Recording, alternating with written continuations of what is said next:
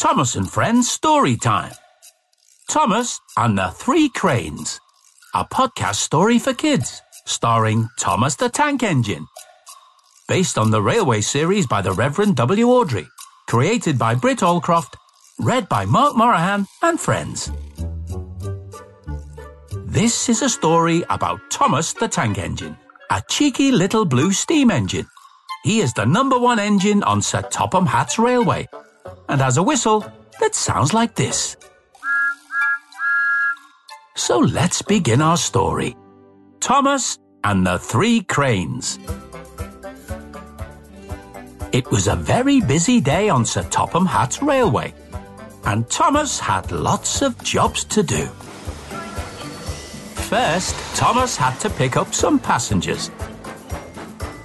Next, he had to pick up some coal cars.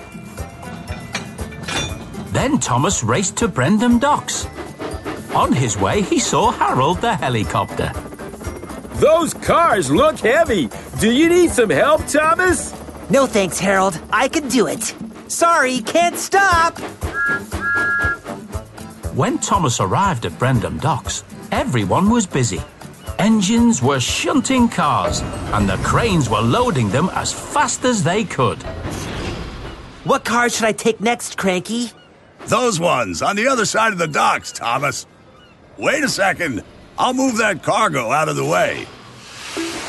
But Thomas was in too much of a rush. He didn't wait for Cranky to move the cargo, and he bumped into the cars. Look out! The coal from the coal cars and the timber that Cranky was unloading scattered all over the docks. One of the cars even bent Carly's hook. Thomas! Thomas! But Thomas didn't hear Cranky calling. He was in too much of a rush. He raced away from the docks with no idea about the mess he had left behind. That night at Tidmouth Sheds, Thomas was feeling very pleased with himself. I've been a really useful engine today. But Gordon, Rebecca, and Percy had heard a different story. We heard you made a terrible mess, and Cranky was really upset with you. And you bent Carly's hook. And you didn't even say sorry. Oh no. I didn't know I'd done that. And I can't believe I didn't say sorry. Later that night, all the other engines were asleep. But Thomas was wide awake and thinking about the accident he had caused at the docks. I really wish I'd said sorry. Then, as Thomas was drifting off to sleep, he heard a voice. Thomas! Thomas! Thomas was very sleepy. Who could be calling him in the middle of the night? Thomas crept outside to see who it was. Hello? Is anyone there? Thomas looked around. He couldn't see anyone. Then the voice boomed out again. Thomas! Thomas looked up. And there, high above Tidmouth Sheds, amongst the clouds, loomed three cranes Carly, Cassia, and in between them was Cranky. We need to talk to you, Thomas. Come up here. Thomas could see a steep railway track leading up into the clouds. Thomas was very nervous, but he puffed up, up, up the winding track until at last he reached the three cranes. Do you know what you did at the docks today, Thomas? Cranky asked, You caused a big accident. said Cassia, And you bent my hook. said Carly. I didn't realize it had happened. I'm really sorry. I'll do anything to make it right. The three cranes turned to each other and began to talk quietly amongst themselves.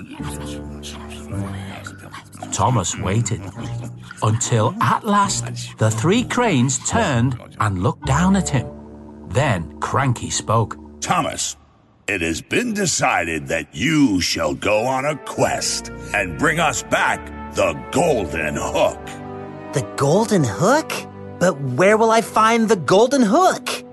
You will find it deep in the dark forest. Huh? The dark forest? But it's the middle of the night.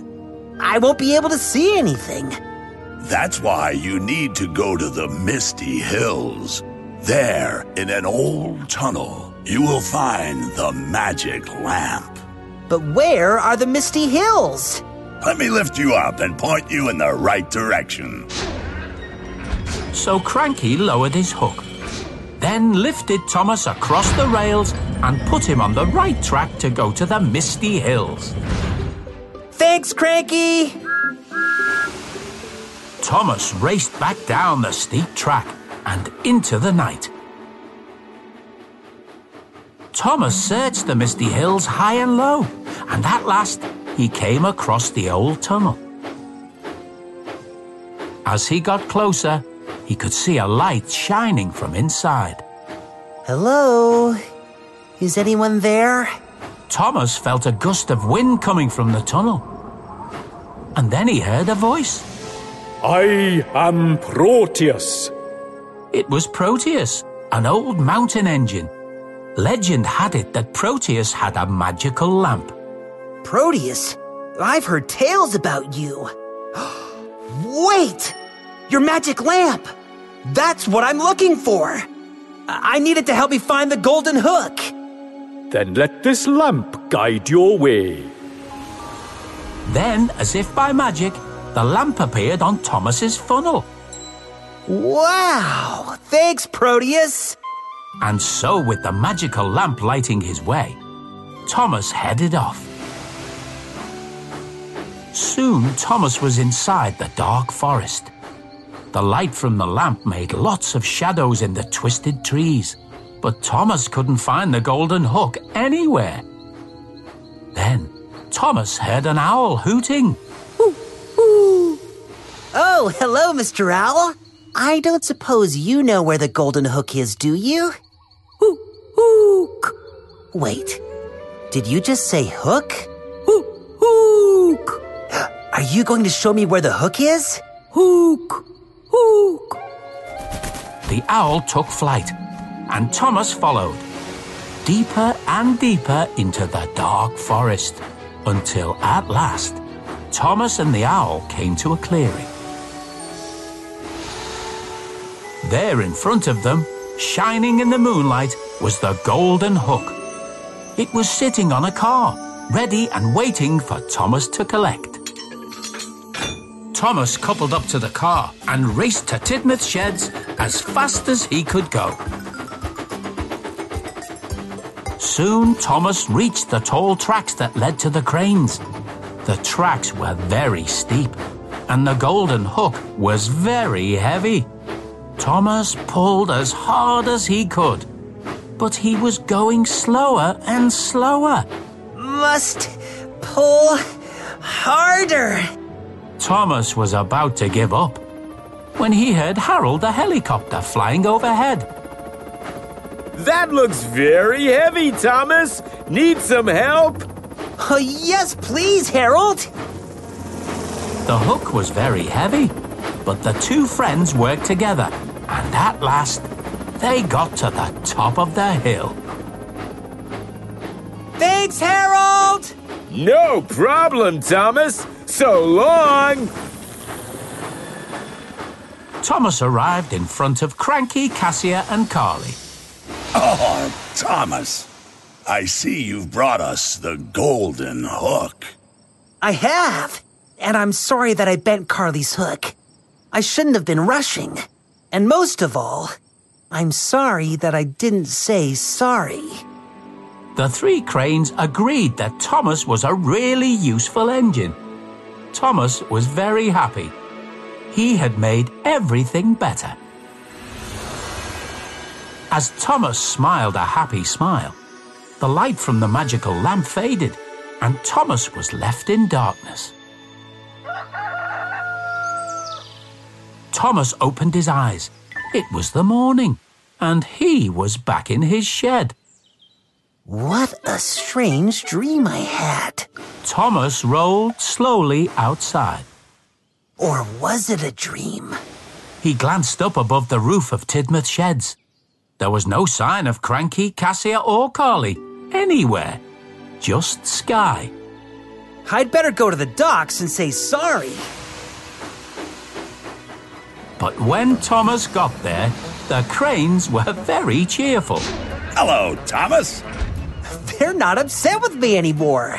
We're glad you're here, Thomas. We need you to take a delivery to the animal park right away. But Thomas was so excited that he went a bit too fast and bumped into some cars. But this time, Thomas remembered to say sorry. sorry. As Thomas pulled away, the morning sun was rising into the sky. It sparkled on the sea and across the docks. Carly's hook gleamed in the sunlight as if it were made of gold. Maybe it hadn't been a dream after all. The end. Listen out for other adventures with Thomas and Friends Storytime. Parents, if you like what you heard, please leave us a review and subscribe wherever you listen to your podcasts. Tell your friends too.